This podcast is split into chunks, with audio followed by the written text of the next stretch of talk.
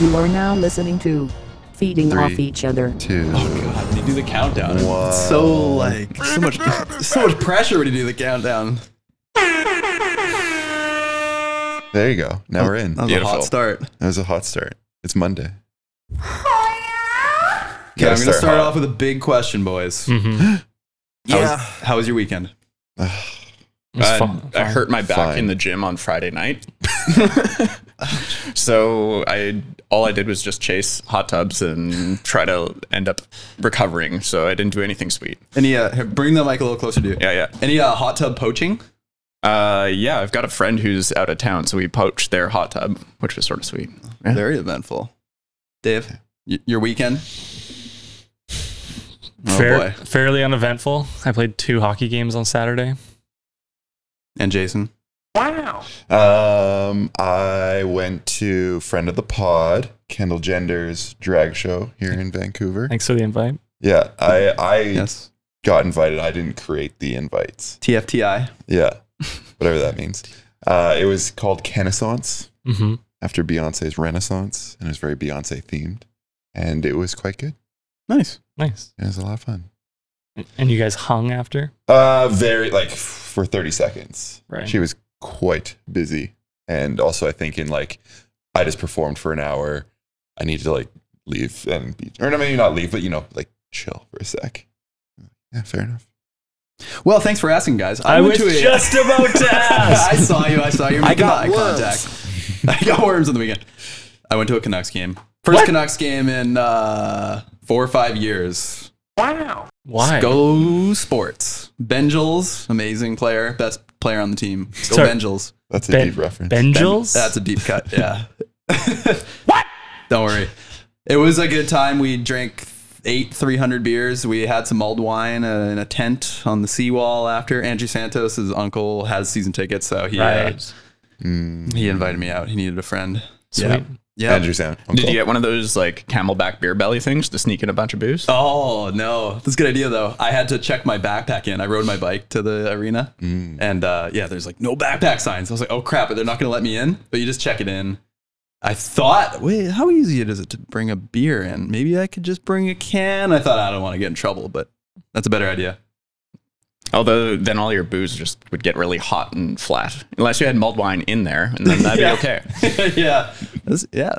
It started off normal temperature and turned into mulled wine on me.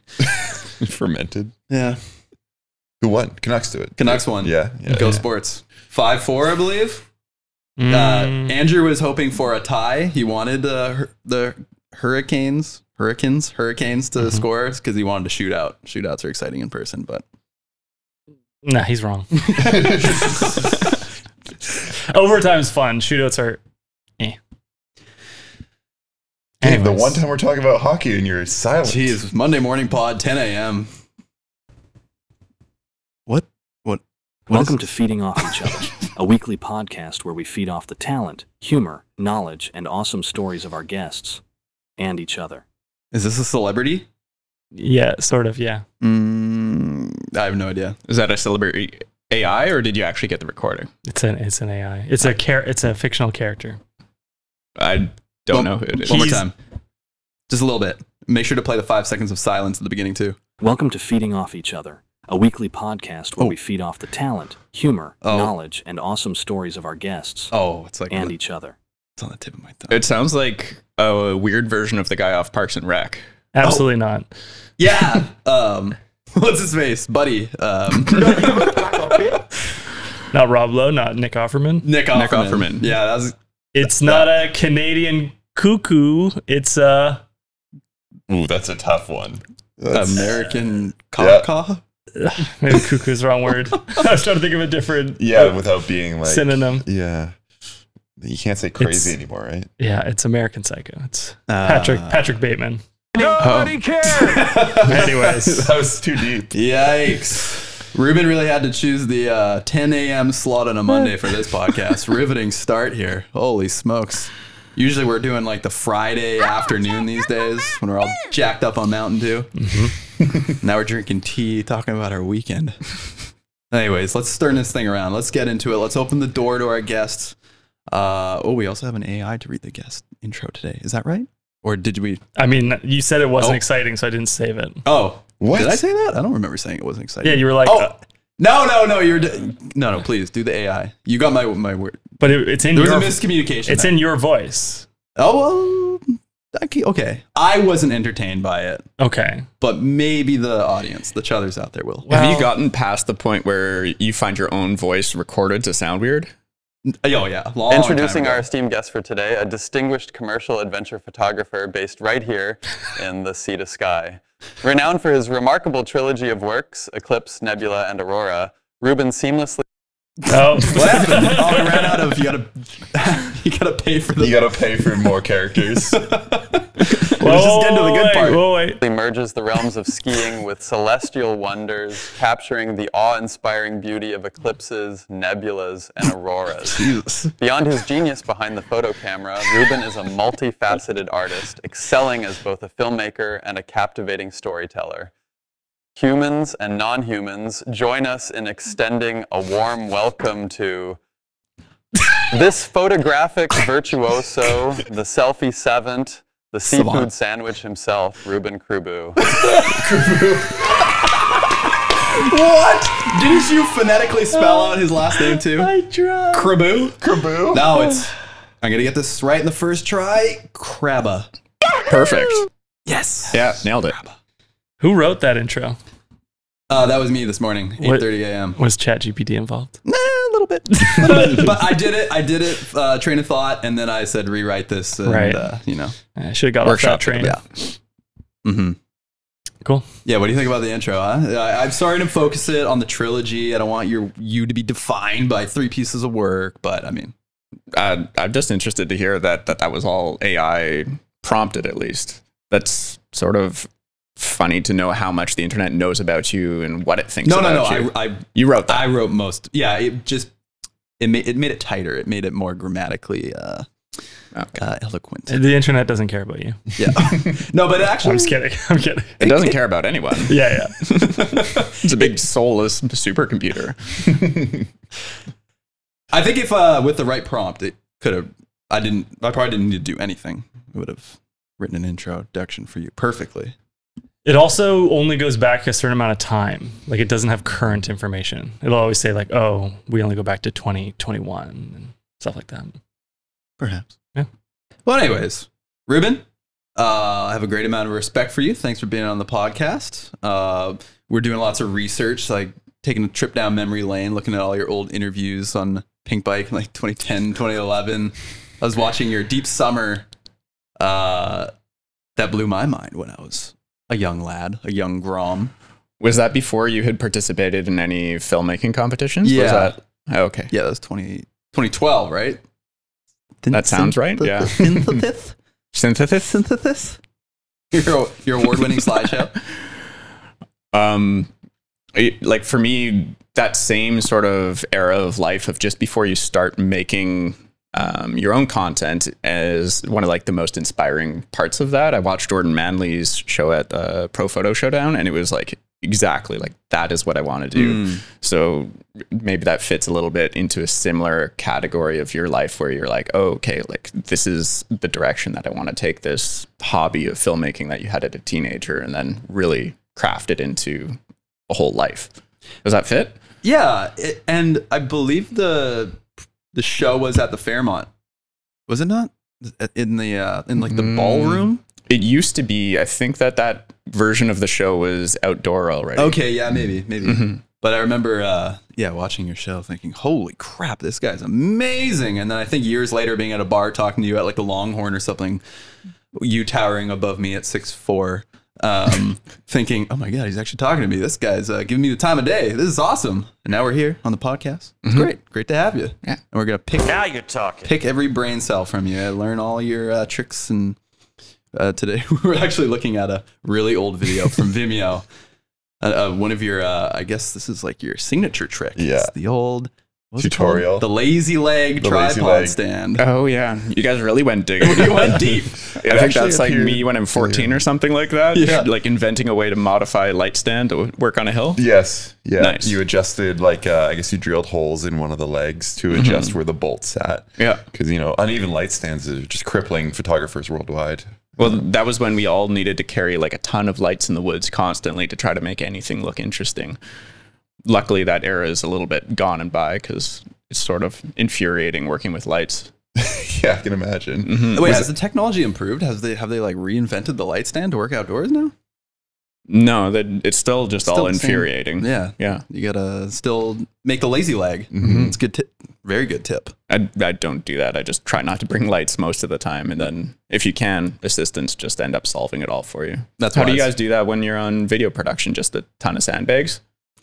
Yeah, just like this. Look at the sandbags beside you. Just to hold this one table, two sandbags, or this whole thing's gonna cr- come crumbling down upon me.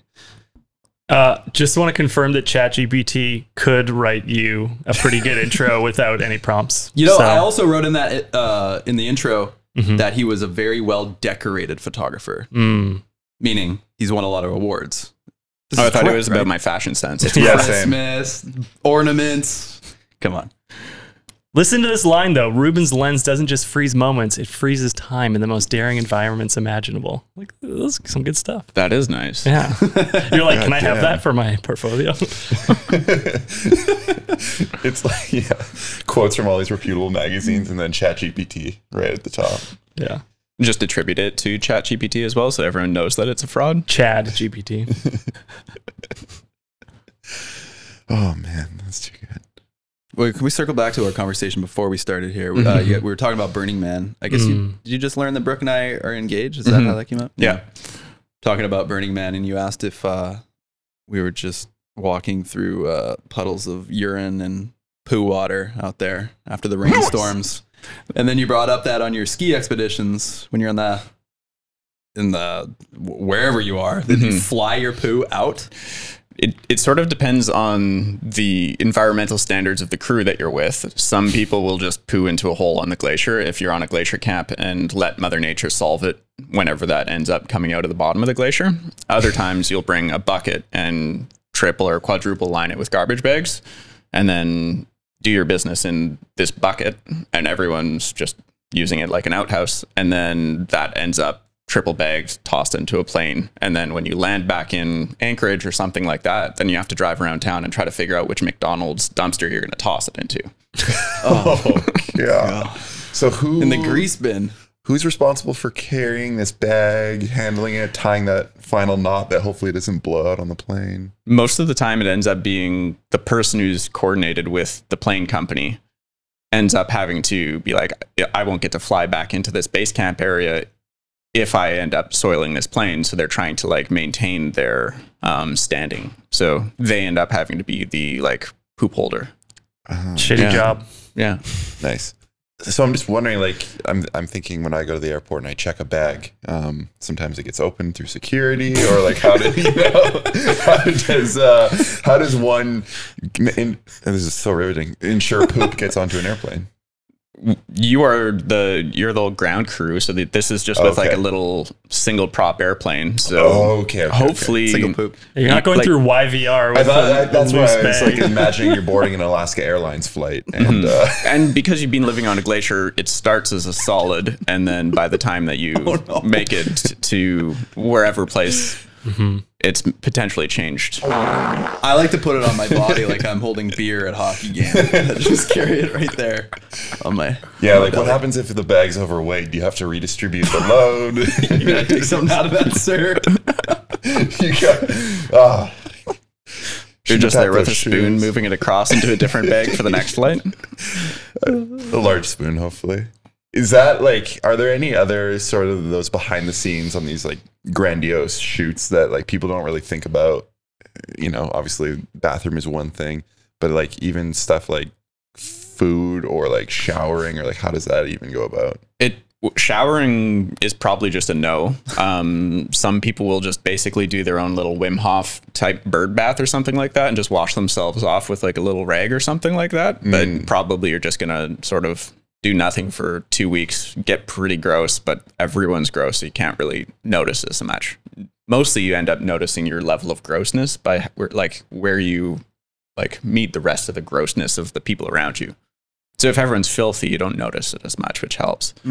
Um, the food thing on those big expeditions is sort of crazy because you actually come face to face with how much food it takes to feed 10 people for 10 days. So the amount that you have is absolutely nuts.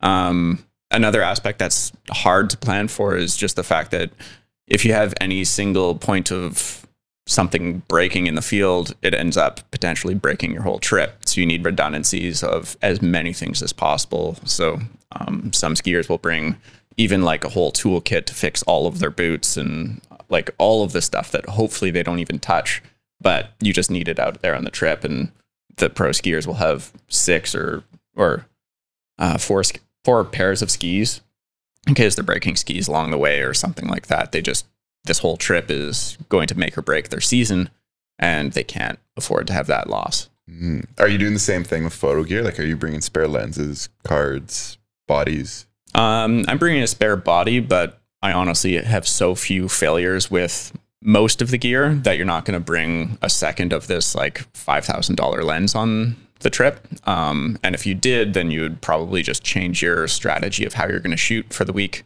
And if rather than shooting the Barbie angle from the glacier, you're going to just be like, okay, I'm going to go stand on the side of the mountain with the athletes and shoot it with wide angle lenses and solve the problem some way.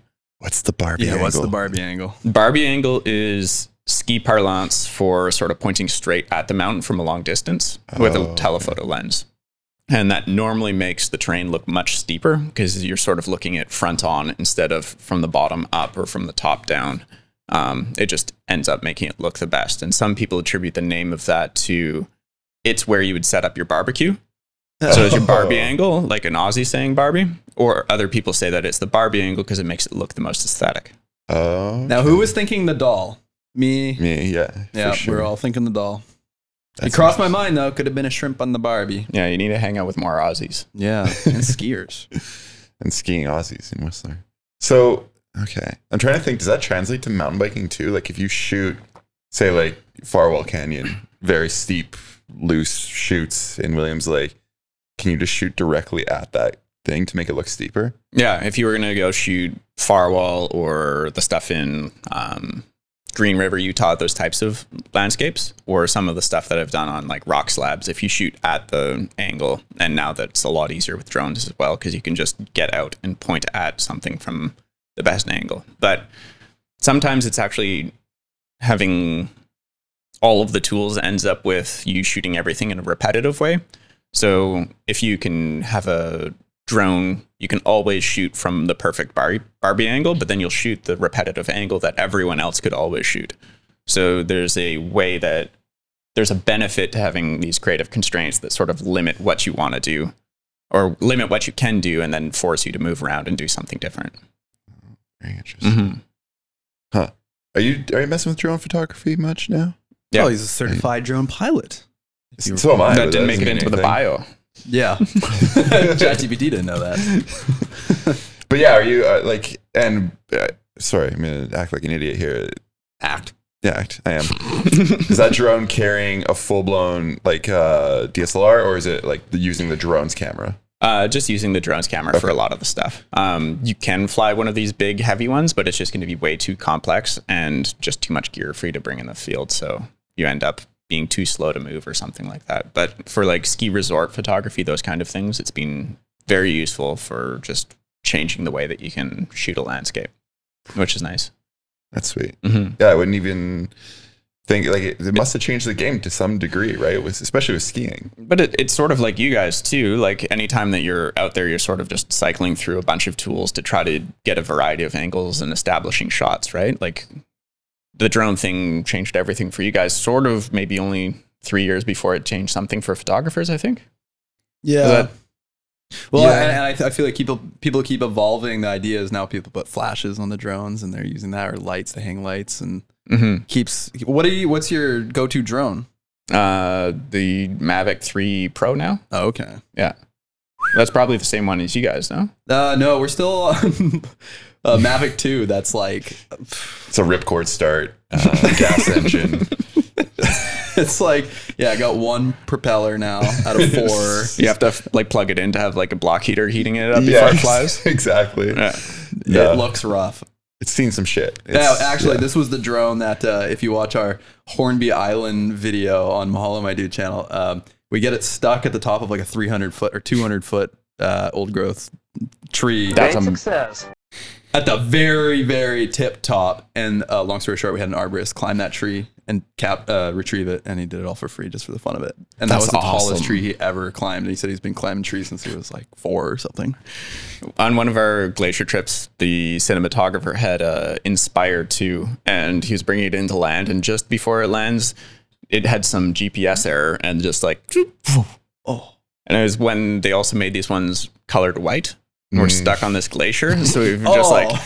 ten thousand dollars, just and just like we're like, there's no chance we're ever gonna find this. So the guys like someone tried to look around with a um, binocular for a while, gave up, and then we're like, okay, it's gone. And then the next day we go and ski a different mountain, and as one of the skiers is coming out of the line, they like, wait, what? That looked like that rock looked like a drone, and like ended up finding this. Uh, operational, totally fine. The drone's totally good, but had lived out on a glacier overnight. Um, and I think it was like three kilometers away from where where we were before. So total chance of finding it back. wow. Yeah. I feel like we only get like one of those in our life. Mhm. After that, they're gone. They're gone. How many for- dro- how many drones have you guys deleted? Zero. Yeah. I've never What? deleted a drone. Me neither. I thought that was the day though when it was stuck in a tree, hmm and it stayed overnight too. Luckily, it was a clear night; didn't rain. And that was like the we day had- before we had to leave too. Yeah, and we had all the footage. We didn't dump any Mhm. footage. Rookie, rookie move. Did you guys try putting a like a hook on another drone to like pick it off of the A To, like, recovery go- drone. that'd to be go like fishing for drones? Yeah, we we just went to the drone store on Hornby Island. Cost thirty thousand dollars. Import fees, man. It's all made of wood. The Hornby. Play the dun dutch. Dun dutch. it's early. It's Monday. It's Monday. Relax, guys. Dave got all excited about hockey. Now he's spent. So, uh, Reuben, can you explain to the room here and the Chuthers, if you're familiar with the Chuthers and Chuther Nation, feeding off each others, our viewers, the Chuthers who we know and love. Mhm. Uh, tell us about this trilogy that we brought up, because I mean, as far as I know, they're your greatest works, and uh, probably there's a, probably a lot of people that know about it without realizing that it's you, uh, because you may have seen it Okay. on Reddit or Mhm. whatever. Um, so this was an idea that I sort of evolved off of a different ski photographer, Grant Gunderson, had a photograph of a skier at night. And if you do a really, really long exposure with your camera at night, you can see the rotation of the earth in the sky. And off of that photo, I was like, oh, you could do a couple other things like the northern lights with that, or um, you could shoot under an eclipse. So that was sort of the idea, how it started. And then I brought the first idea to go try to shoot the, under the northern lights to a ski magazine, and they're like, "That sounds great. Go do it. It's a story." And I was like, "What if we fail?" And they're like, "That sounds like a great story." so went up to the Yukon and tried to shoot this um, northern lights photo. Then a couple years later, Salomon greenlit this project to go shoot um, the eclipse version and then years after that, I worked on a new one called Nebula, which we just released the video online uh, in the fall. And it um, is sort of the thought experiment that started it was thinking, what would it look like if the Hubble telescope tried to shoot a ski photo? So then I sort of reverse engineered and remixed a couple different techniques from astrophotography. And then that made this whole trilogy. And it honestly brought me through like a lot of the coolest experiences I've had in life. So there's a cool way that it was this like uh, motivating factor for all of these ridiculous adventures and all of these cool places that I got to go. Um, and probably my most well known work as well. Um, it is interesting because like it feels like it's a little bit of a pigeonhole because it's just this one aspect and it's just that it's really only one idea repeated a couple times. And I like space and nerdy stuff, but it's just like this one element of um, what I'm about but now it's probably the most well-known stuff and the videos have been watched like millions of times online so now that's like the entire that's what ChatGPT thinks Reuben is but Mhm. that's fair and it's um yeah it, it's been an interesting journey because like the very first one the northern lights photo i left the trip thinking that i had failed I didn't think that I had the photo Mm-hmm. when I left the trip because when we were shooting this photo, it's like 2 a.m. It's minus 20. We're in the middle of nowhere in the Yukon, and it's just me and a skier, and there's two other guys sleeping in a tent like a couple kilometers away. So we're trying to shoot this photo, and the northern lights are perfectly unpredictable. No matter what, they're going to move independent of anything that you can expect. Where normally clouds are annoying when what we shoot all the time, but you can sort of predict what they might do. The northern lights are completely separate from that. So we'd set up a whole scene, set up all of the lights and the flashes, and then northern lights would just like whip across the other side of the sky. And after doing this like five, six times, we've got almost nothing. We shoot this last one, and there's actually a small little pocket of snow, a very small avalanche rips out as the skiers doing this turn. So I turn off the camera partway through the long exposure because I'm just like, oh, we need to take care of the safety of this situation. And then um, I don't really like looking at the camera, it doesn't look like the photo's actually there because the white balance had changed on the camera, the setting. So I left the trip being like, okay, well, I tried and I failed. And the story in this magazine is going to be about failure. It's going to be about me totally sucking at what, I, what my ambition was. And then and when I brought that photo into Photoshop and just like brightened it up a tiny bit and adjust the white balance, all of a sudden this like dream photo came to life, which is just like mind blowing to have gone through the whole like grieving process of being like, I suck. This is over. I blew my one chance at like a career in photography. And then you press like three buttons and then all of a sudden you're like, wait a second. Is this is this actually here? Yeah, that's crazy. Imagine if generative fill was a thing back then. It would have been a lot easier. Well, people people have always been sort of saying that as well. It's like, why don't you just like wouldn't Fake it. Photoshop be easier? So it's like, well, yeah, but like it, it, it's not anything. Like it's not yeah. interesting to see. Have you had uh, any like chatter from purists who don't agree with the digital side of it, and they would they were only impressed unless it was true film?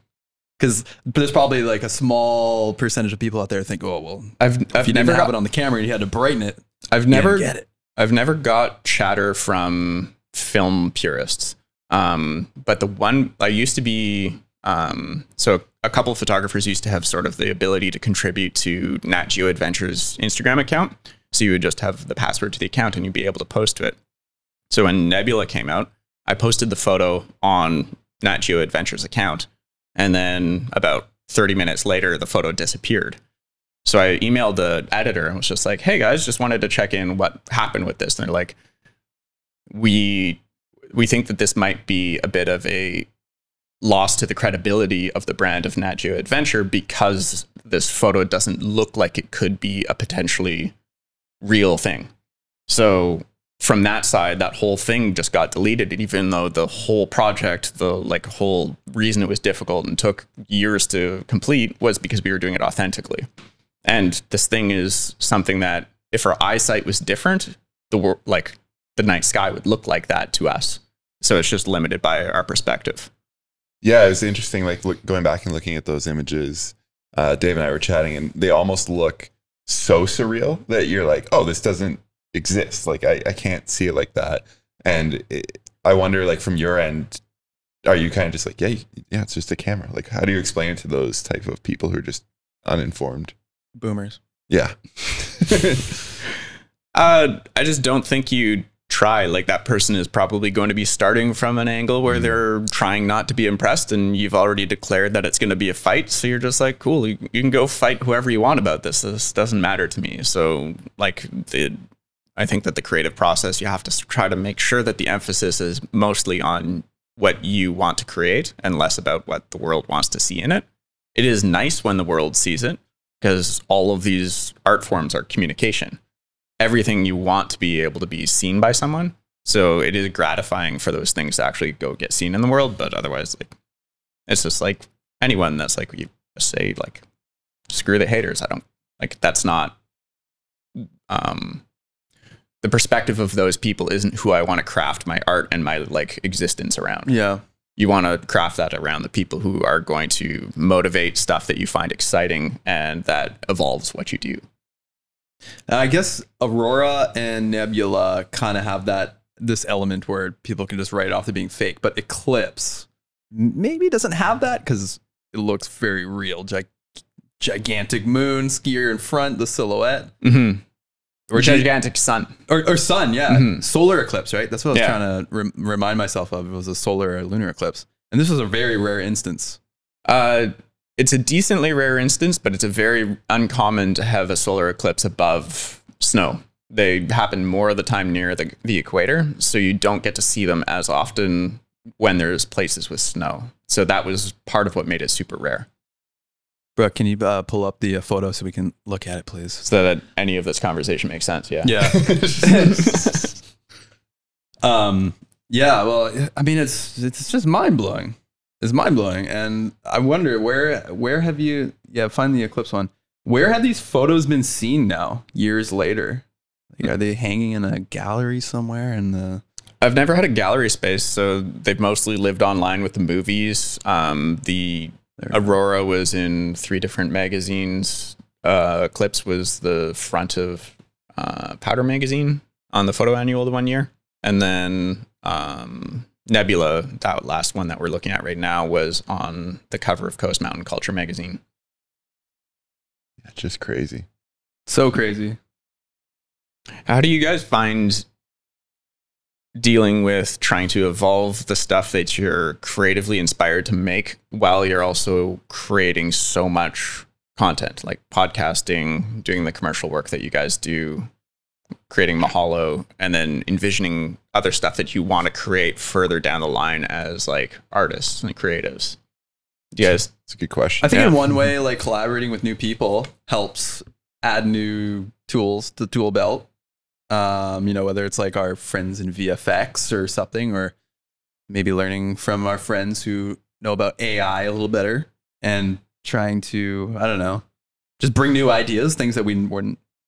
I I feel like, at least for me, I feel like I have a kind of a minimal kind of approach to the film stuff minimal? mi- minimal in some way. Like I don't know, but we, we're working on a demo just- reel right now. I'm just thinking about like the video with Peter Matthews under the soil, like screaming Yeah. and stuff, and I'm like, it just it doesn't come across as minimal. That wouldn't be the hmm. word on the tip of my tongue. Hmm. Yeah, how do you how are you defining minimal? Well, like uh, again, looking at the demo reel we're making, so we're looking at like ten years of our own work, and I just I, I compare myself to other people who put a lot more like uh, pizzazz on their edits. They do a lot more transitions and stuff, and maybe in the editing, a lot of just like straight cuts in in, in our work. Um, and then I'm usually like most pleased by a kind of a simple uh, a simple image. Yes, he's buried underground, and that's a quite a complicated process. But the image is literally just a head and some dirt, Right. and and there's not like a whole lot going on in the background or anything. Is it? Ah, But it's a communications exercise, right? Where especially because we're doing comedy, if you add too much pizzazz or something, you're now not paying attention to the joke or the you know dialogue or the scene. So yeah, I don't know. It's like whatever the thing necessitates, and I feel like our stuff doesn't necessitate like crazy transitions or whatever. But if you watch movies, no one does transitions, so it's not really unless you're watching like Star Wars where they're using fucking wipes and yeah, but like in, on like Instagram or music videos or something. yeah, like sure. a lot of people who are like very popular, they um, I don't know. You see a lot of these multimedia uses. They're using like it looks like paper cutouts. They're cutting people, they're rotoscoping people. They're you know, But they're, they're almost those are almost like tricks and tools to grab your attention beyond the substance of what the thing is. It's like that's the razzle dazzle to be like, eh, don't worry, there's nothing really happening here, but cool paper transition, right? yeah, yeah. And, and I noticed that on on the weekend that uh, some people are far better at doing that type of thing and going crazy with the edits. And I know what it takes. And, I, Mhm. and sometimes at the start of a project, I think I want to do that. I want to do that this time. I want to go absolutely bonkers on the edit. And then I, I I get to that point and I'm like, ah, I'm too screw this. I'm gonna abandon this project. Let's just do some straight cuts. Boom, it's minimal. But I think the That's- point of the project would have to be almost the other the like whatever the crazy thing you're talking about, that would actually have to be sort of the point. Yeah. Whereas if you can make it and just do straight cuts, then it's like then you didn't need the other stuff. Mm-hmm. Yeah. Have you guys gone back and watched like Shaun of the Dead or those movies anytime recently? Mind blowing. When I watch Shaun of the Dead, I just think, ah, like, I almost think the movie's gonna end like five times because it just keeps going and going and going, and it's crazier and crazier. And I think, how do you do this? How do you plan it? How many shots is this? How many days does it take? Well, that one I find interesting for like I think the camera work is relatively simple in some of the stuff, but they do so much visual comedy where they're like cut, they're layering these visual jokes that Mhm. they s- plant a seed like two scenes ahead of a punchline that all plays out in the visual realm and there's no like there's no dialogue attached to it. So it's hmm. interesting with it just being minimal in the like editing. It doesn't create anything, but it just takes this sort of like higher perspective on the creation of jokes across time and layering all of these different themes on top of each other. That's so fun in the comedy realm. I think it's like thoughtfulness. Well, I I appreciate the thoughtfulness and like the scripting and the storytelling, but yeah, I don't know. I still compares comparing myself, ourselves to other people. I I still find ourselves having this kind of simple kind of Matt, com- aesthetic. Comparison is the thief of joy. I know, I know. I should stop doing that. if but- you watch our video, Time to Buy an E-Bike, Mhm. it's very Edgar Wright inspired with like, you know, A lot of punch. whip zooms. zooms. Yeah. Or, well, no, no whip zooms. What do you call pan. it? Crash, crash zooms Crash and whip zoom. pans and all that kind of stuff. So Yep. definitely got that vibe. I don't know if we answered your question though. How do we strive to make projects better when we're putting out so much stuff? I Uh, don't know. Dave makes a joke that we just do everything at a seven out of ten. I made that joke once. Uh, I'll have you know. And it crushed. It crushed. Everybody in the room laughed, and I was like, "Yeah, that's kind of true." I think where I was, I think where I was fishing was a little bit more on the longer trajectory Right. of like, if you um, are looking to try to take steps outside of the genre or the pattern of filmmaking that you've done, if you're trying to create a lot of stuff in the present moment, it can be hard to sort of work on those longer trajectory goals. If you're like, okay, at the end of this, like I want filmmaking to be 10 years of my life, and then after that, I want to go do this other phenomena, or I want to work in Hollywood, or whatever your like alternate dream is. Um, how you guys think about that? Because when you look at the stuff that you've all been making, you have been doing this consistently, where you're like, oh, my life looks complicated already, and now I'm going to add a podcast to the, all of the other mm. stuff that I'm putting out. That doesn't look like something that you just like slip into, or is that how that happened? I think it always kind of comes from a desire. Like for us, I feel like the podcast was like, we want to have conversations with people that we might not get to talk to normally because we're busy doing other stuff. And this allowed us to do that. And it, relatively, it's an easier thing for us to do. And it's a quicker turnaround than say, hey, let's go out with Reuben and shoot like this, you know, 10 minute documentary behind the scene Mhm. type of thing where we're like, is that even hanging out? That's kind of just working at that point. You're just working together. Where Mhm. this is much more like casual setting. Yeah, and it does come back to collaboration a little bit. We yeah, we wanted to be able to collaborate in some way with people like you, but not have to have this huge ask like, "Hey, want to go to uh, Alaska for I'll bring my seven poop months bag and, and, uh, you know, we just want we're gonna chew you up and spit you out, Reuben. That's what we want. Yeah, you don't need 80 hours out of someone's time to be able to do this stuff. Not necessarily, but also if you want to go to Alaska for eight months, it'd be an honor. I'm, I'm down at any, any point in time. Just like send it into the woods. I'm totally down. That's sweet. Let me We're done. calendar. Um, the uh, sorry, Jason. There, I was just thinking about a different aspect of what you were talking about. The photography. Um, one of the things that I've enjoyed the most out of being a photographer, but also now I'm starting to miss, is the way that when doing like editorial magazine photography, um, you get invited into a person's life and you get to have license to ask them questions that would be a little bit awkward if you were just like ran into them in a bar. And there's a really cool element to the way that you get to experience the world through that. And I imagine that you guys also get so much of that from this, where like if we ran into each other in the bike park, you're not going to instantly be like, "Hey, how do you feel about the fact that you failed all of these times on your way to like progression?" It'd be like, a, "Whoa, okay, that's a bit of a heavy question." be a loaded. Yeah. but because of the environment of this thing that you create and i think that's partially why we saw so many people create podcasts over the last years is because you get licensed to have conversations and evolve the way we interact way way faster and it's like a it's a hyperspeed relationship development kind of place. And i think that it's super super cool. Like i i created my own little thing for a while that was similar different elements but i was trying to sort of like run a podcast in nature that was um, adventure based, partially out of the same kind of elements of being like, I want to go just get the chance to interview the scientists about all the stuff that they've got going on, but I can't just phone them up and be like, "Hey, I need a day of your time to just pick your brain." So the Mhm. the medium creates this experience.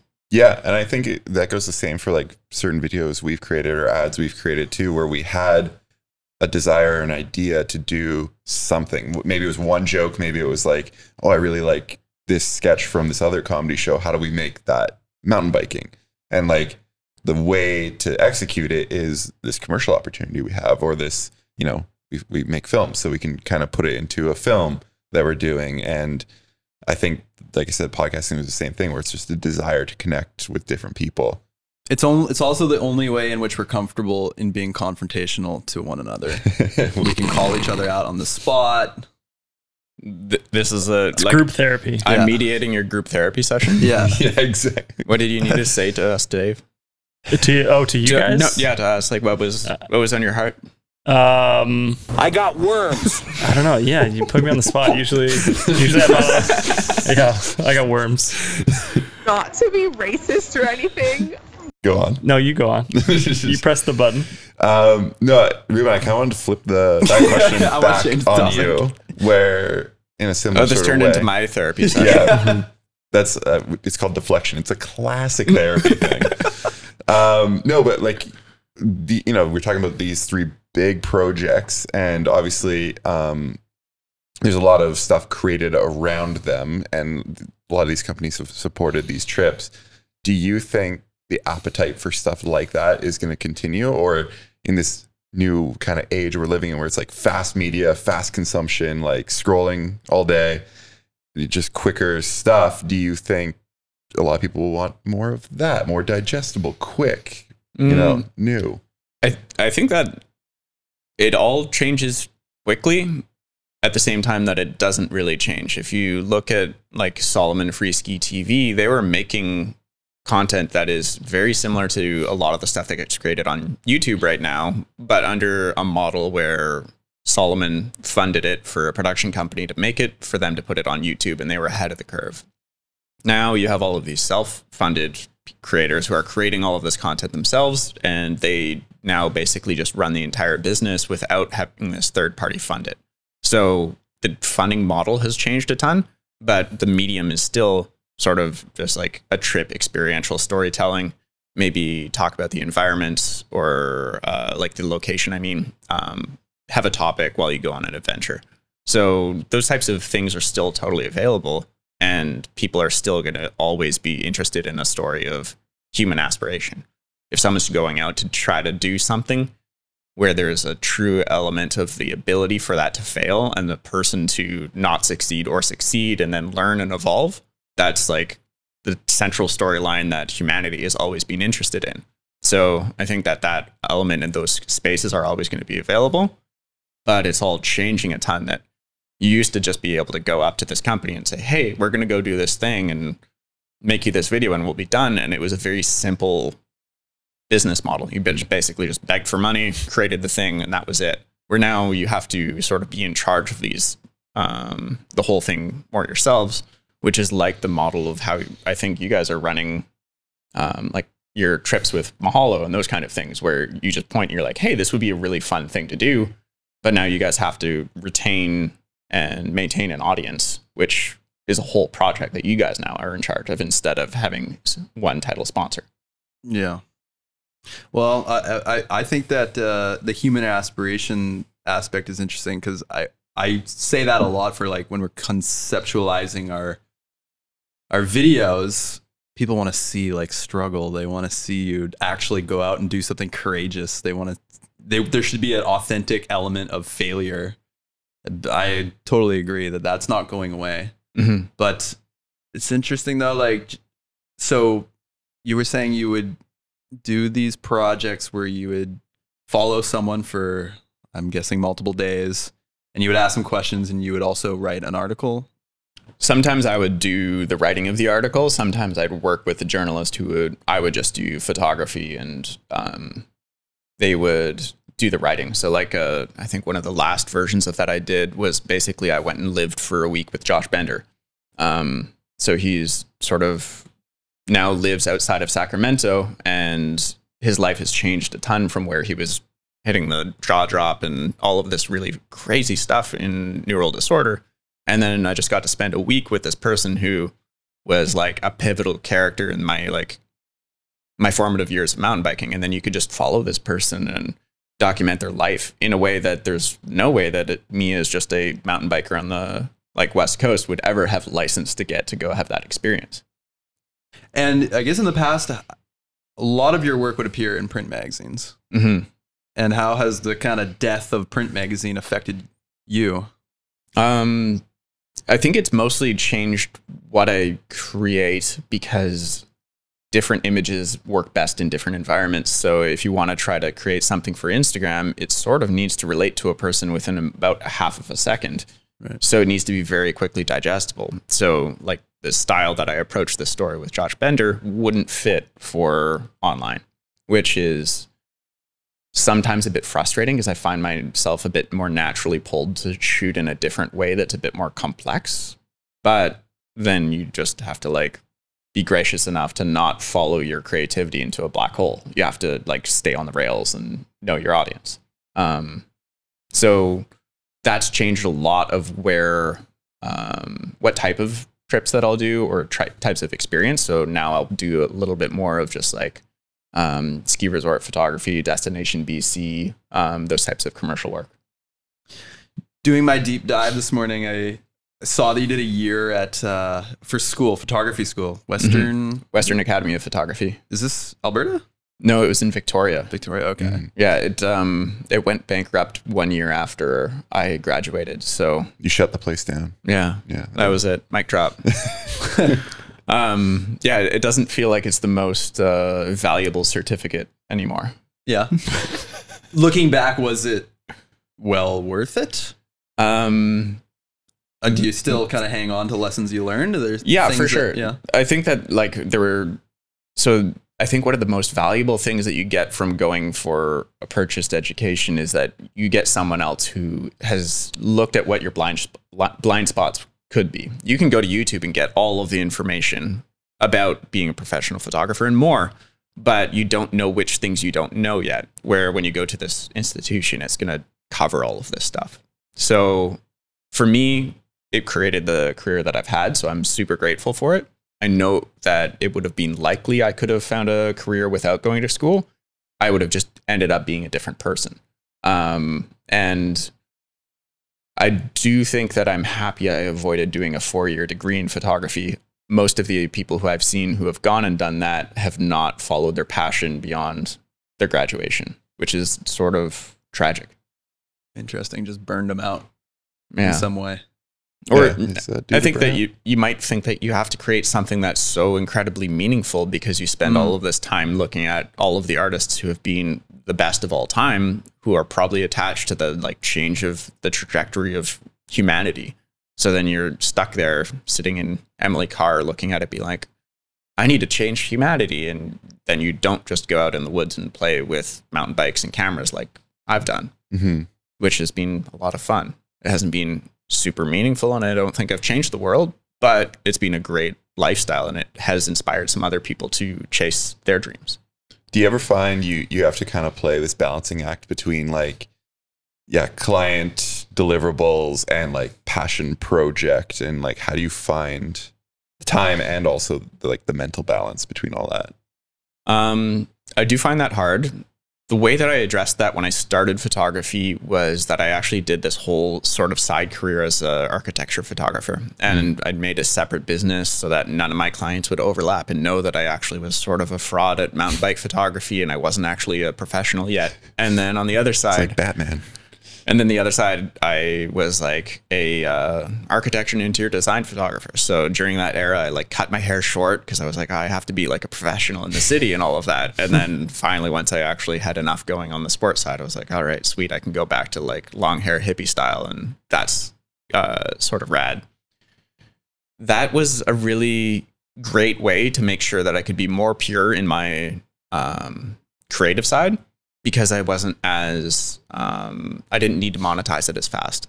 So there's a great element to just keeping the one side on that, and I think that a lot of creatives feel like the bar they need to jump over is that their salary has to be from their creativity before they think that they're a pro or that they're doing it.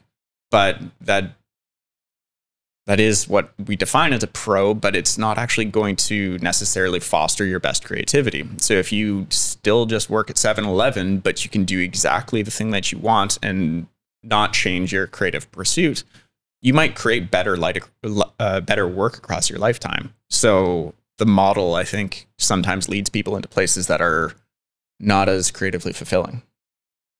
Does that make sense? I think so. Yeah, you, you're basically saying like, well, a lot of stuff, but How do I apply to 7-Eleven? That's yeah. Well, just that if you if you make your money in your creativity, you Yeah. have to play this balancing act. Yeah. If you can figure out how to have a career on the side that doesn't demand that of you, you can stay pure in both of them and you can just have a job and also be a great artist. And I think that that model is underappreciated because people want to do this thing where they're like, I'm a pro because my salary comes from my creativity. right.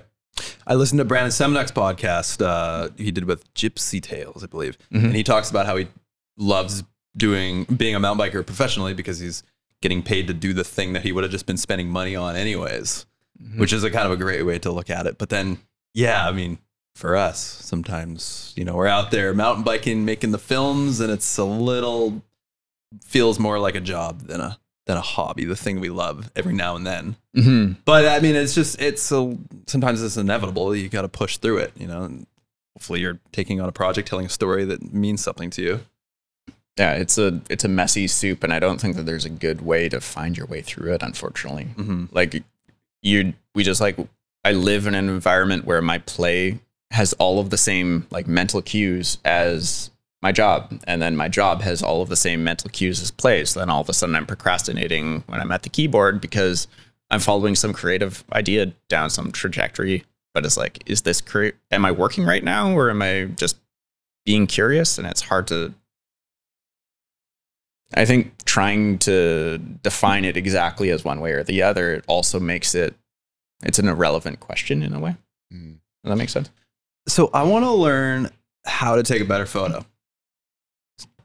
Okay. Super technical. And you know, I admire your work. I look like, especially back in the day when I'm a young kid looking at the slideshow. I'm just like, how do you see this stuff? How do you capture? I'll never capture anything as good as as what Reuben can capture. And I'm wondering about. I kind of hate this question when people say, "What's your process?" But I'll I'll make a specific example. We're out in the woods today. It's a foggy day. We're gonna shoot Jason. Uh, First mistake. we're gonna shoot Jason dropping, uh, doing like a stunt, like just a drop or a jump or something. Do you have like a yeah a process? Like I I know for example, Mhm. Sterling Lawrence, Mhm. um, Who's that? another well decorated uh, legendary photographer in the mountain bike Just for the action Dave's, sports Dave's out there. space. Yeah, I know who he is. Of course. uh, I, know, I I believe that the first thing that he does, what I learned from him, is he does the 360. It, before he even considers anything, he just walks 360 around the stunt just to kind of get a you know open his options. I'm gonna have to steal that. That's a good idea. All right, there you go. now we know your process. Sterling just exploded somewhere.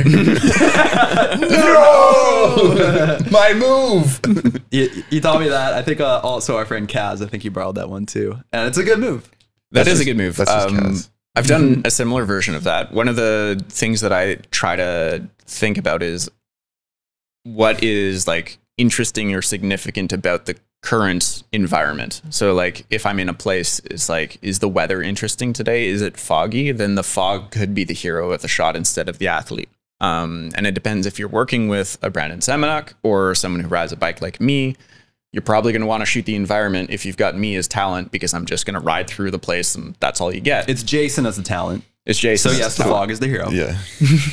or then you can work with an athlete if you've got someone who's got the skill to be able to do a performance where you can focus on how great they are at what they do. Um, so focusing on what is the most interesting aspect of the current condition is one of the best things.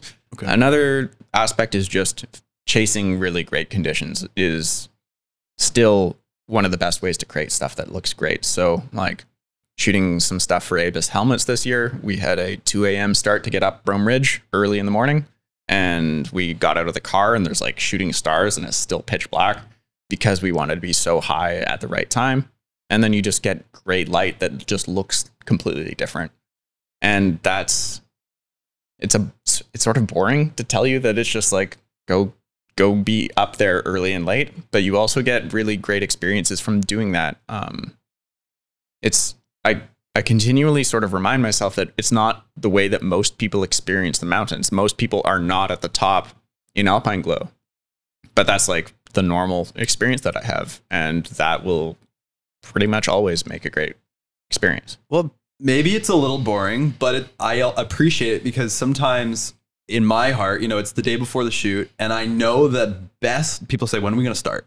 I know the best option is to say, like, crack a dawn or earlier, two hours before. But sometimes it's hard to be in that position to be like, we're all waking up after four hours of sleep, everybody. It's really Mhm. hard. And you got to get the like right people around and you got to make sure everybody's on board. But it's important, you know. And another, A- this a might be a great, hmm? a great tool for that one is framing your start and then giving them the choice, but you frame it in a way that's just evil. So you're like, you want to start at 5 a.m. and that's going to suck.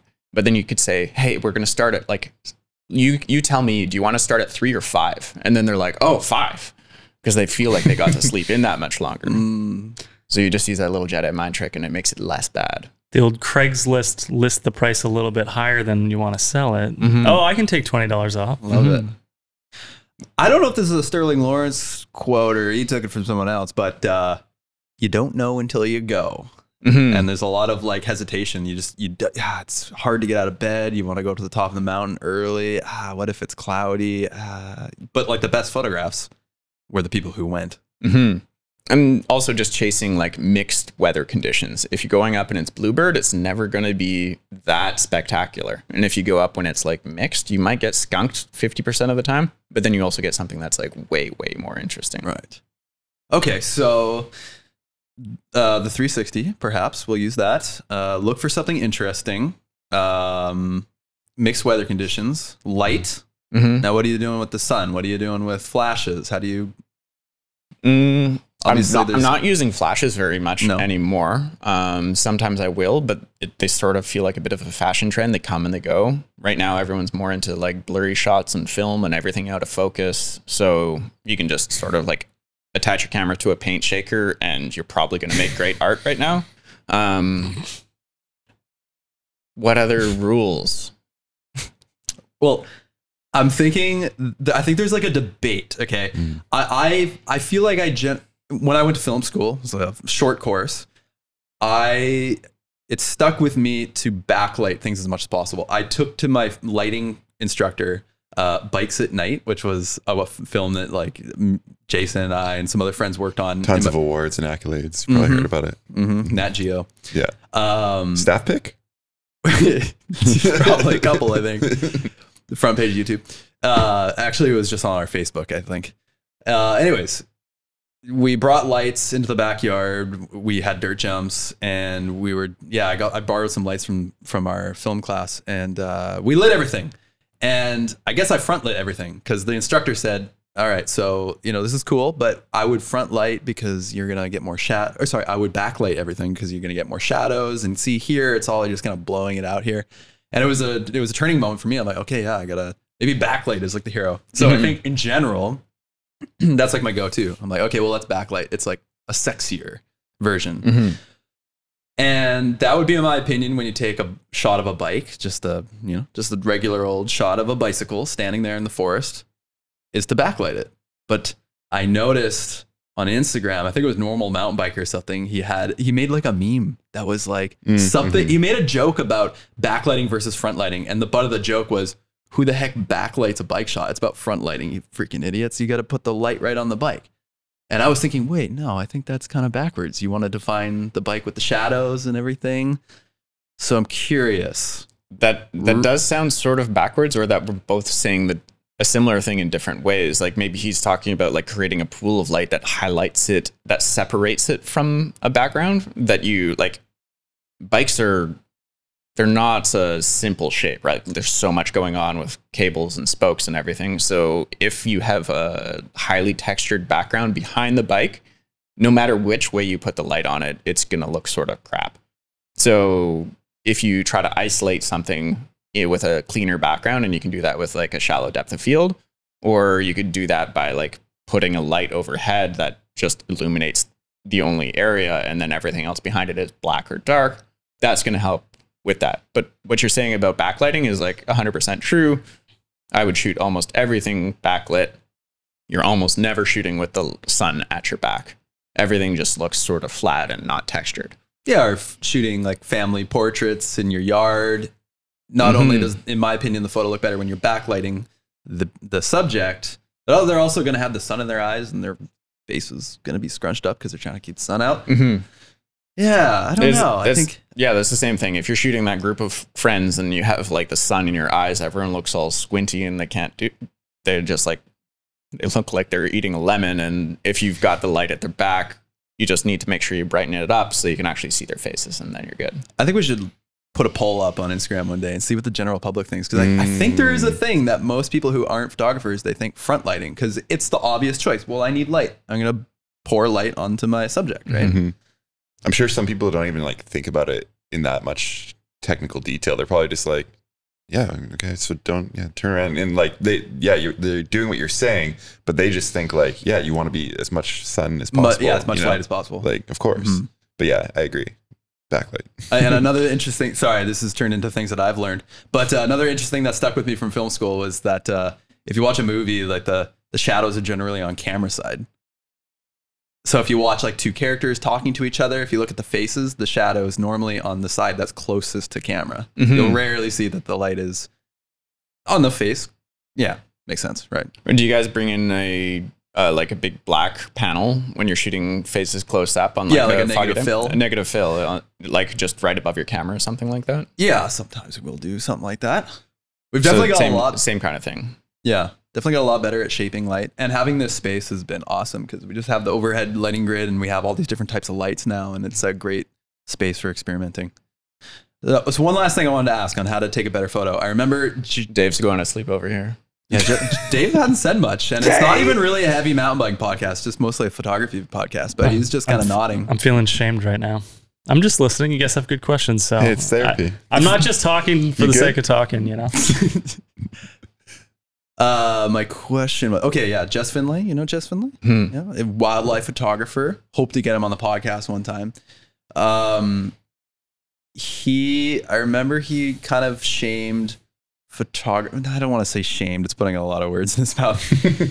he said like, "Oh yeah, classic mountain bike photography. You just put the junk in the in the front." Meaning you like put like some like bushes in the front to get out of focus, right? Mhm. And it kind of messed with me even now, years later. When I do that, I'm like, ah, I'm just doing the old like it's the lowest hanging fruit just to get the you know shoot Jason hold on the hold the fern above the lens. Mhm. Mhm. and get some ferns in the foreground Mm-hmm. because the, like a, the the perfect photo has foreground, the subject, and a background, right? That are all. It does. Oh, that's what I've heard. I don't agree know. with that. I've, I've never agreed with that.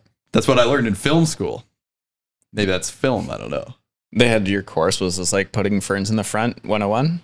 yeah, junk in the front.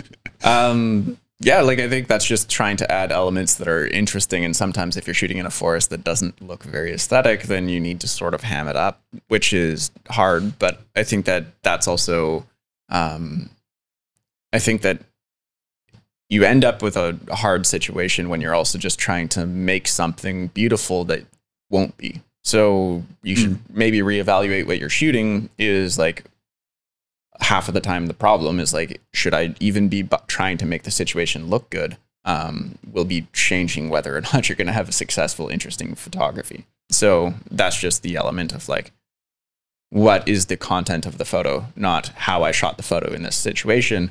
Should i be here or should i just like go home think about it for a bit and come up with a better idea or work more on networking with great riders that i want to try to shoot with who are going to be so good that people want to watch look at the photos What about uh, for the people who are just starting and they want to know what kind of camera to get? What's your answer to that? um, it's honestly just a gradient of money now at this point. So you take whatever money that you can and you spend it on the gear that you can. I wouldn't go too far on lights and then just have a variety of lenses. And you're probably going to stick with whatever brand you buy the first time. So you're probably going to want to buy one of the main three Sony, Nikon, or Canon. And then you're just going to stick with that family and they're sort of all the same. Some people make a big deal about it, but they're they're all cameras. And I feel like a lot of people go for the cheaper one, which has like the kit lens or something. Mm-hmm. Which I always say, don't get the kit lens, just get the body, and then try to spend money on one decent lens. Because when you say, "I'll get Yeah. a variety of lenses," there's someone out there with like five hundred dollars to their name, thinking, "All right, I'll just get a Mhm. bunch of lenses." Yeah, you can do a lot of great work with just one lens, and sometimes, like I was saying before, the creative constraints actually help you out. Where if you had a drone and you have five lenses, you just don't even know where to start. If where a single lens will force you to walk around and move more, do your 360, find a different element. So that's a great way to start. If you could choose one lens, one focal length, what would it be? Ooh, I'd be really stuck with that. I shoot most of my stuff at the far ends, so like a 70 to 200 or a 300 or a 14 to 30 wide lens. So I think I would end up probably with the wide lens just because it's really hard to shoot exclusively with a telephoto. hmm So Um, anywhere between 14 and 300. Yeah. Just somewhere in that range. Um, but I, I think that I've used a lot of really crazy gear because the ideas that I've had have demanded those things. Right. But the getting crazy gear doesn't give you ideas. So people end up with everything and then being like, why aren't my photos great? Where if you mm. start with working on your creative process and put the emphasis on that side with whatever lens you have, like go get that kit lens. It's going to need replacing at some point, but it's more than enough if the environment is already looking great. Like when you look back at Sterling Lawrence's oldest photos, they're on like a film camera that's 400 ISO that shoots that shot way more grainy than anything else and he just was up in the fog and that was the thing that he needed to do to launch his entire career was just be out there doing something interesting in good conditions with objectively really not that great of a camera I'm curious, um, uh, your point on the post side of things, like post production photo. You get back to your your computer. How much of a purist are you when it comes to editing those photos? Like, aside from color correction and exposure correction, are you ever like removing things from the image or putting things in or mo- scaling things? Like, how far do you go? Um, I think that depends a lot on who you're shooting for um, and what you're trying to represent. Is like, I'll add or remove a ski track on a powder field if it's going to a commercial photograph that it's not lying about something that's important. Um, it doesn't really affect whether or not this photograph is authentically representing what's going on. Would you take a photo of Brandon Semenuk and Photoshop him higher into the air? Absolutely not, because that's lying both about your representation and that's lying on his behalf. Um, so I do a ton of color correction, but I've tried not to make that also my um, my element that makes me a photographer and people want to hire me. So one of the reasons I gave up like flash photography, or not gave up, but I stopped prioritizing it was like I I didn't want to carry this huge huge camera bag and get scoliosis when I'm like 22 years old because that's going to be the thing that you do and you get known for will be what you get hired for. Hmm. So I didn't want to set this precedent that I didn't want to end up fulfilling. And same thing goes with um, the post production. I don't want that to be the um, the main reason that a person wants to hire me. I want them to hire me to be at the mountain at 6 a.m. and be there in beautiful light because I love that experience. It's always great, great photographs. So that's the kind of experience I want to have. Yeah, That's a good answer. Let's take a step back from the photography for a sec. Mm-hmm. Um, reading a couple things this morning. There was mention that you you lived in a van. Mm-hmm. Currently living in a van? No, No van. And also two mentions in which you had bad jobs, a history of bad jobs, but no mention of what those jobs were. So I was curious if you could tell us a little bit about this, Reuben. Um, so my last full time j- job was at Holt Renfrew. Um, Oh my god. Wow. Yeah, I was not gonna get so for an American listener, this is like a department store that carries like Prada, Lululemon, not High-end. Prada and Louis Vuitton, not Lululemon, those kind of things. Is it Canadian? Yeah, it's a Canadian Okay, no idea. Canadian department store. So I was a mall cop there. Um, What? yeah. Did you have a mustache? Did you have a Segway? segue? Unfortunately, I didn't have both of those. Um, Dave finally perks up over here. Yeah, and I said the same thing. Sorry. Um, this was because I had just blown up my knee when I was in photography school and I had blown meniscus. And then this was 2009. So the economy was trash. And all of my work experience was teaching mountain biking and working hard labor. And I couldn't do any of that. So this was literally the only job I could find. So I worked for a year basically at being a security desk with all these people whose priorities were slightly different than mine. Um, but yeah, that one is sort of like what I bring up when I'm like, what's the worst job? This was your 7 Eleven. That was my 7 Eleven. So at least some of the time I got to work at a desk, just having to monitor whether or not a person walked down a hallway.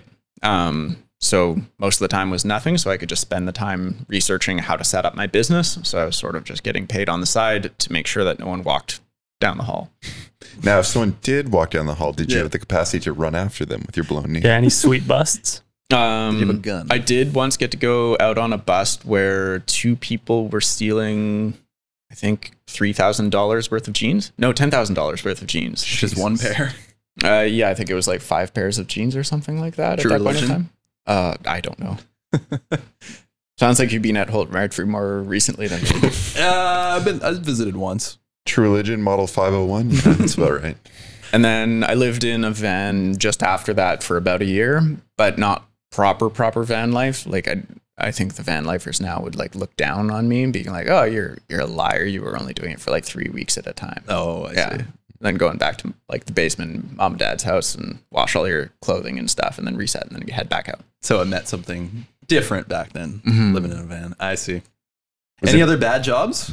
Mm, I was a janitor for a little bit, but it wasn't a bad job. It was just It's a satisfying Cleaning. job. yeah.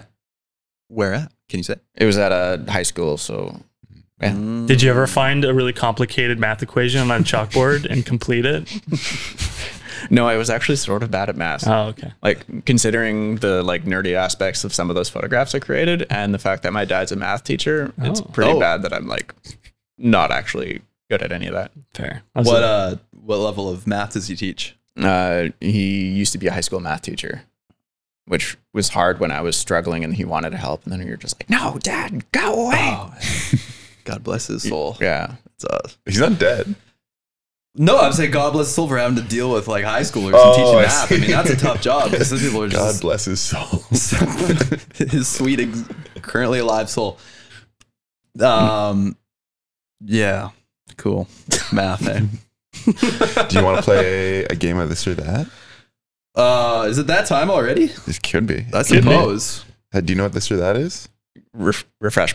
Okay, hold on. Hold on. Well, Hold I, on. I I had more questions, but we'll get to them after. 'Kay. I had some serious It's questions. that time again, folks. Time to play this or that. The game where you choose between two radically different options. Either this or that. Are you ready? And can you name that AI voice? It's a hard one. No. Nardwuar. Oh. All right, you ready? Dave, you gonna read? Oh, I'm, I'm I reading. don't know what else to say about Nardwuar. You just uh, ba boom. All right. Three, two, one, drop it in. Dropping in. Every time. All right. so loud. Canon or Nikon? Nikon. Film or digital? Uh, digital. Photo shoot or video shoot? Photo. Mirrorless or medium format? Mirrorless. Wide or telephoto? Wide. Spontaneous shoots or planned productions? Yes.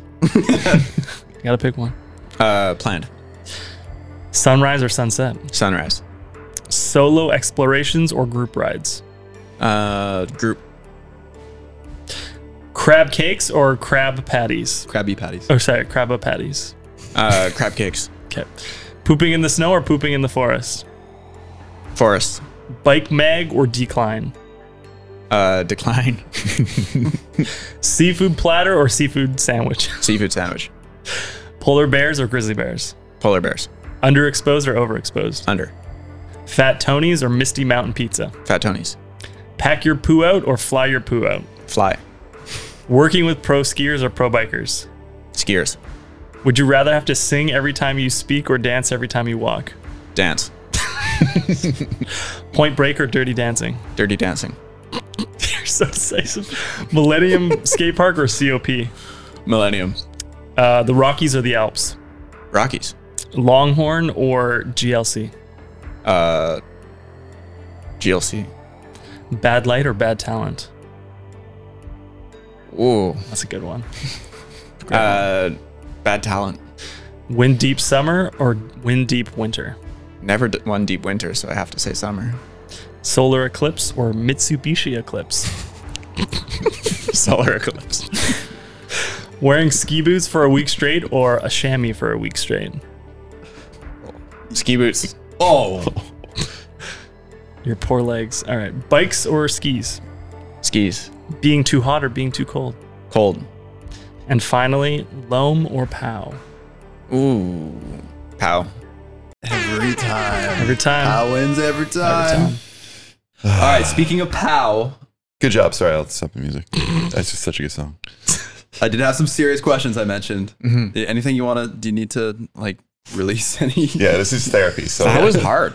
It's surprisingly hard to have to choose all of those things. But you like did really well. Yeah, When you're the fastest we've ever had, I think. when when it's pow and it's really good, it's it's like a I don't know, it's it's a different experience. It's a holy place.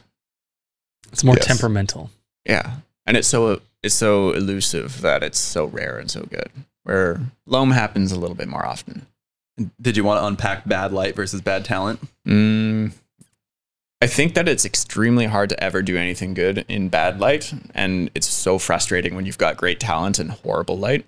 Where with bad talent, you can sort of always change what you're doing in that moment, so you can potentially sort of workshop their riding, their skill. You can develop what they're doing, so then you can do something with the great light.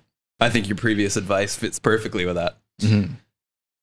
Anything else to unpack on the on No, this or that? Good. Um, uh, seafood sandwich. Should we explain what the heck that means, or do you does that remain a mystery? Uh, that's fine. It's it's public. Are Oh. you going to explain that? I don't even. I don't. I, all I know is it's your Finstagram.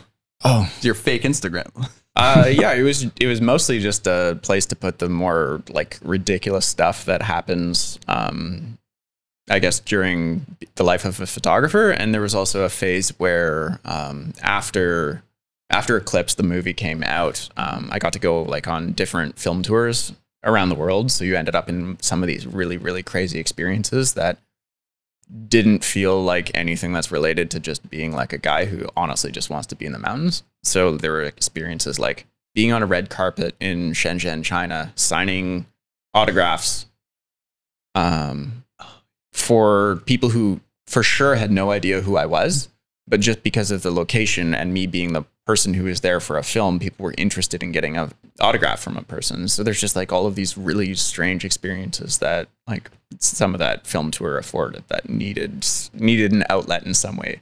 And who? What's the story of the name Seafood Sandwich? Um, so a Reuben sandwich Mm. and seafood. My last name Krabbe. You didn't you didn't put that together? Yeah. no, I didn't.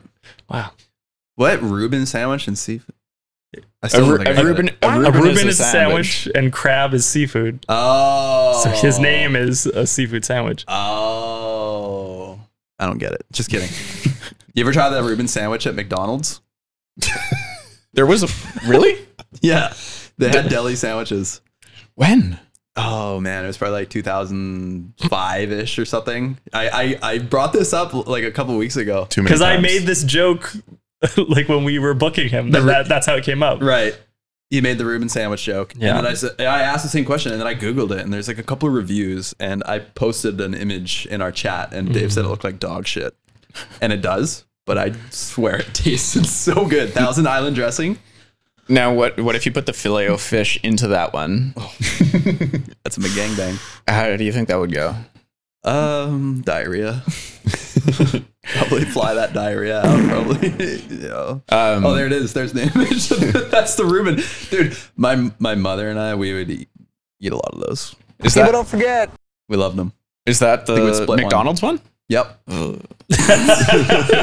Did, did you guys Did you guys see the thing when me and friends did the North Shore Triple Crown on McDonald's? Yes. Yeah. You guys The did see that McTriple one? Crown? The McTriple Crown. Yeah, yeah, that was stupid. But tell the audience. Um, so uh, doing all of these North Shore triple crowns that you guys have done on videos as well just sort of became this thing that everyone was doing. Um, and like it sort of had a bit of like an overly dramatic, like it's so hard kind of attitude around here. And we were like, uh, we need to make fun of this a bit. And mountain biking hasn't had enough of like people make making fun of themselves. Where skiing has had like a rich history of like what we're doing is stupid, and we need like to be making fun of what we're doing. Um, so we did only the only calories we could eat for the day were from McDonald's. So like I think I had four like double cheeseburgers in the bag after we left. Um, like getting hot cakes at 6 a.m. and then pedaling up from. So it was just a very very hard, gross day. And then at the end of the day, the thing that was super hard about it was that it didn't. It, you couldn't really get energy out of the food. So then you were just like your stomach was full. You had so much salt that you were just like feeling all swollen and like gross and bloated. Um, but then you're also just like dying and you had no energy because your body couldn't digest the material that was in your stomach. And was there a thing with the menu where you couldn't order the same thing twice Yeah. or something like that? No, so we had the fillet of fish at lunch and we all had like a little portion of it in solidarity because it was just like we, we needed to keep moving across the menu and try every different item. So recommended or no? the thing to the thing to get at McDonald's is get an espresso and then get a sundae with none none of the like fudge or anything, and then you can have an affogato. It's so good. Damn, mm-hmm. that's a yeah, that's a good move. Oh, and Brooke then just perked up. She's interested. um, the other thing that I were thinking would be a funny way to do this would be with one of those like uh, zero alcohol beer companies to do the IPA challenge where you don't get to drink water all day and that you only have get to drink those like athletic brewing IPAs. Oh, Are you guys in? Wait, what? Like alcoholic? No, non-alcoholic. Oh. oh, I don't think I know th- what these are. So things like a fake beer, one of those like zero alcohol beers. Okay. But then it's just the IPA flavor and you don't get to drink water. You just only Oh. get to Oh. Yeah, are you in? Just no, Jesus. That sounds worse than the McDonald's. I'd be into it just to see what would happen. Jason will do it real beer. or I'll not. do I'll do real beer too. No, I, I wouldn't do real beer. I No, would that'd do- be so gnarly. Yeah, Fat, that'd be- just fat tugs all just- day. yeah, you would definitely crash. I kind of have a bone to pick with those non-alcoholic beers where the labeling is too close to alcoholic beers. Have you accidentally bought? I've accidentally bought, I've accidentally drank multiple, and it's always a weird feeling. You're like, wow, I've had like three beers. I feel like pretty good right now. Like, then someone's like, those are non-alcoholic. And I'm like, what? like, Yeah, I love you guys. exactly. You guys are the best, man. These beers are crazy. non-alcoholic beer companies, just put the 0.0 bigger, please. Well, our friend Spencer, who's uh, uh, been sober for five years, he had a like a fancy seltzer water after a shoot one time, and he had to read the label like six times because he was so nervous that it was not. Mhm. Um, it was just not water. Yeah, take it. It's, it's your bone to pick, Jason. just gotta make it obvious. I have never had that experience. No, No, Uh, well, uh, when I I got like some sort of non-alcoholic, it was, it was replicating some sort of like gin citrus drink, like, Mm. and the before I bought it, the guy said, "You know, this is non-alcoholic, right?" I was like, "Oh, that's wise. That's nice to give me the heads up." And you threw it on the floor and said, I said, "Disgusting." He's like, up. he's like, hey, um, I, I don't want you to be a little bitch about this. Are you sure you don't want some vodka or something? Don't worry, it's for my girlfriend yeah. at the time. Um, okay, my question was, it was a serious question. I think we've provided a lot of value in this podcast. Thank you very much for any aspiring photographers out there. Lots to learn. But um, POW, Mhm. Protect our winters. I actually just learned about this in the last podcast. I didn't know. Oh, about really? It. Yeah, I didn't know about it till then. Can you tell us what that is? Why we should care? Okay. Um, yeah, so Protect Our Winters is an organization. There's one in Canada, one in the US, and one for Europe as well. And it's trying to advocate for climate policy um, for the outdoor industry. So climate change is already affecting, like right now it's December and you really don't want to ski yet, which is a bit unusual.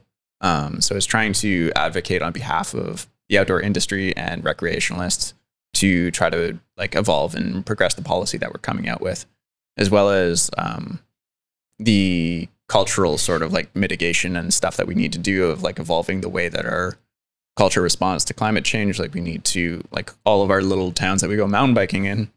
A lot of them back right onto forests, and those kind of things make them actually extremely liable to burn down. So we need to do forest fire mitigation around towns and those kind of things. So as a member and as a person, you basically sign up. It's for free. And what you're doing is you're adding your name to a long form petition that's just going to go and advocate for good things across time for everything that we're up to. So it has mostly been in the ski realm, and that's why I don't think you've seen as much of it in mountain biking. Uh, we've got Ver Verbeek.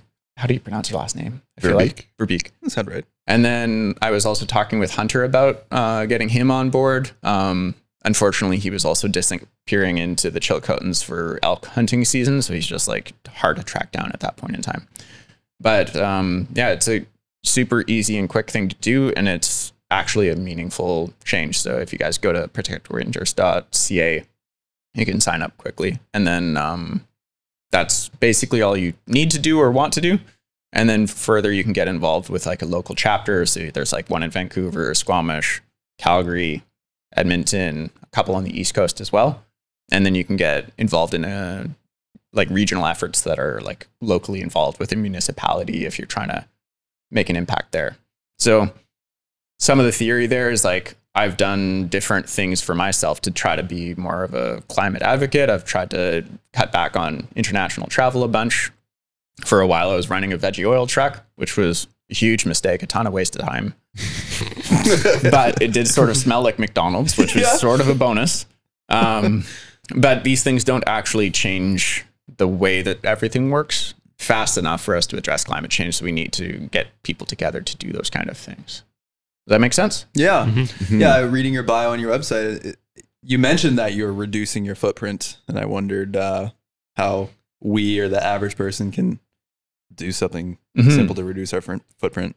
Um, I think that one of the main things that you can do to re- change your footprint is to start thinking about footprint in a different way. The way that I now think about this is instead of a footprint, like your direct impact under your foot is your shadow. What's the thing that's going to be uh, your effect on reality over time? So if you help advocate and change how we talk about this thing amongst ourselves and just be like, it's super normal to get together with people and talk about climate and the fact that it's human caused, it's fossil fuel driven, those kinds of things. And then we can try to change our culture so that uh, we solve the problem. That's the way that we actually address things. So it's by changing the attitude of how we talk about these things instead of being like, oh, that climate advocate flew to Cancun and that's too bad and they're disingenuous. That line of thinking is just where we naturally go to. But I'd rather try to shift it to be like, hey, how do we get people together to do stuff that actually sort of matters and drive some policy changes? It's not as sexy, but it's how you actually solve those kind of problems.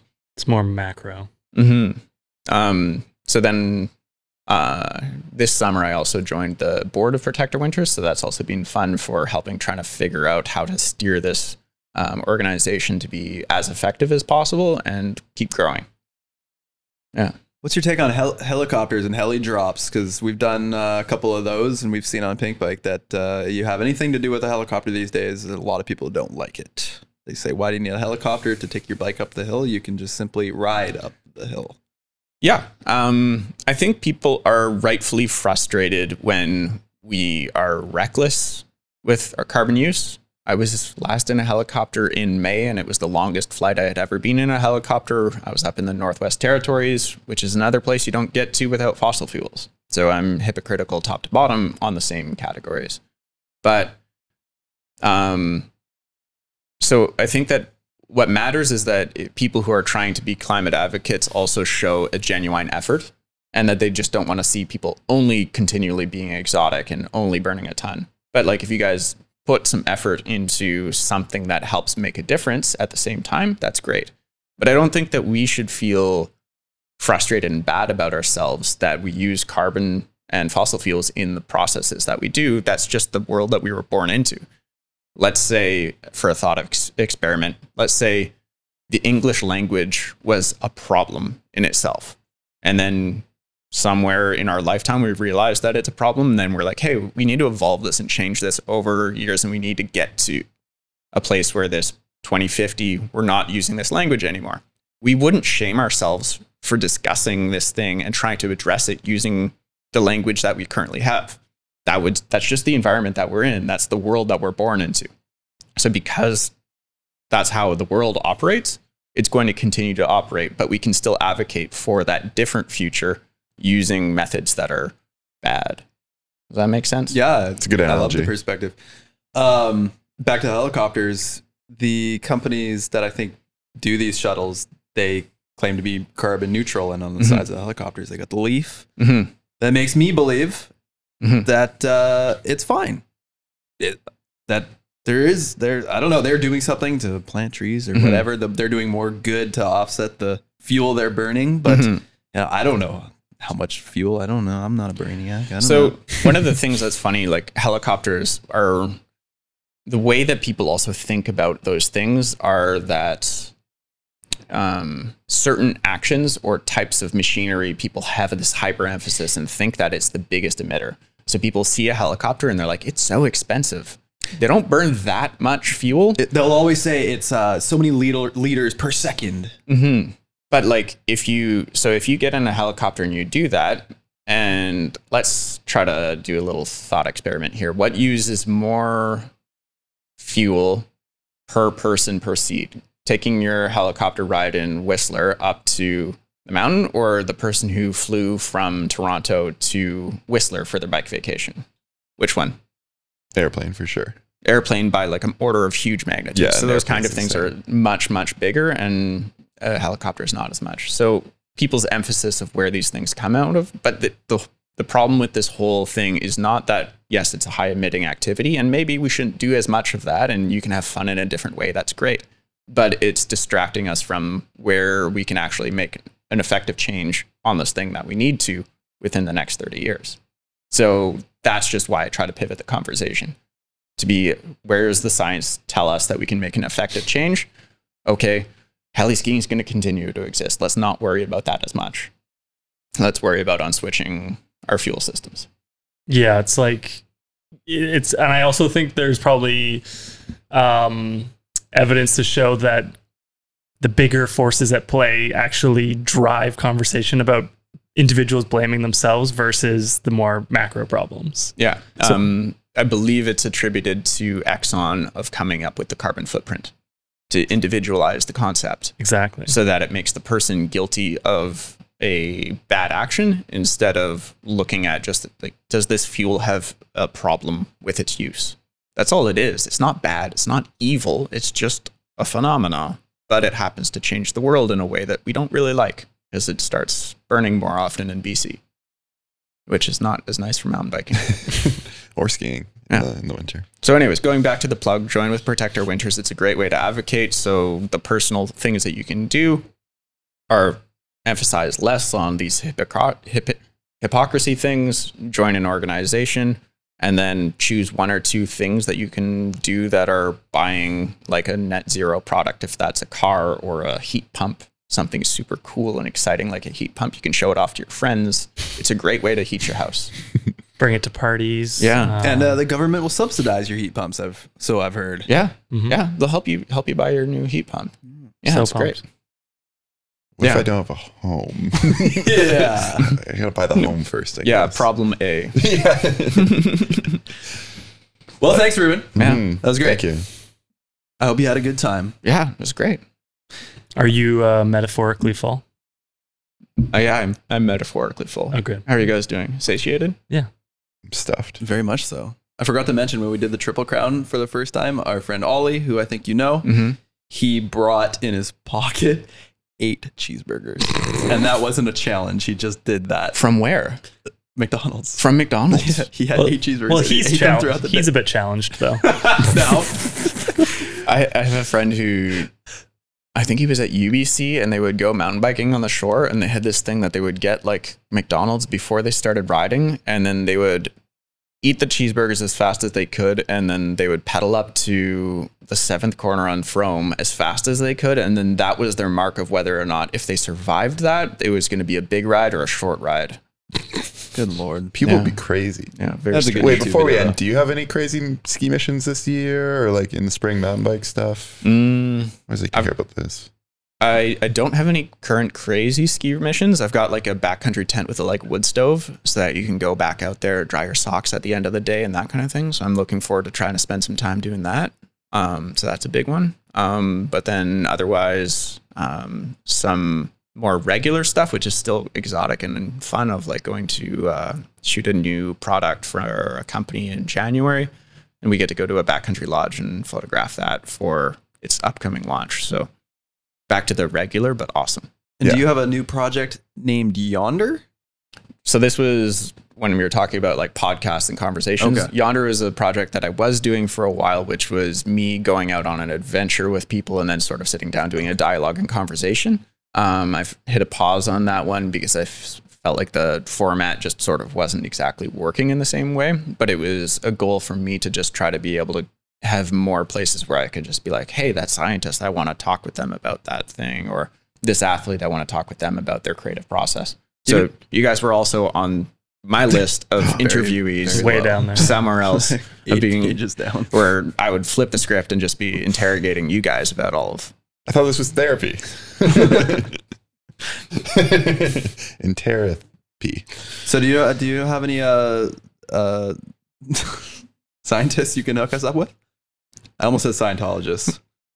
We talk Also about uh, Scientologists. Do you have any That'd Scientologists funny. that you can hook us up with? that sounds super I'm, interesting. Anybody. I'm looking to go clear, baby. we keep we keep talking about we want to have a, a scientist uh, who know, is an expert on like flatulence, Flatulence? mm-hmm. fart expert. Uh, Okay, I just keep saying that. Sorry. I don't have that scientist on the roster. Okay, Unfortunately. anybody else? Sorry, oh, sorry. Jason's a scientist though in that department. I'm a sound scientist. Fart sound scientist. All right, let's freaking wrap this up. Yeah, we've we've spiraled. Thank you, Reuben. Mm-hmm. Thank you guys. Thanks for listening. Please remember to subscribe, leave us a review on Apple, drop a comment on YouTube, ask us for advice, leave us a SpeakPipe. That's a voicemail. Okay, call in. We'll feature you on the show. Speakpipe.com slash feeding off each other. And as always,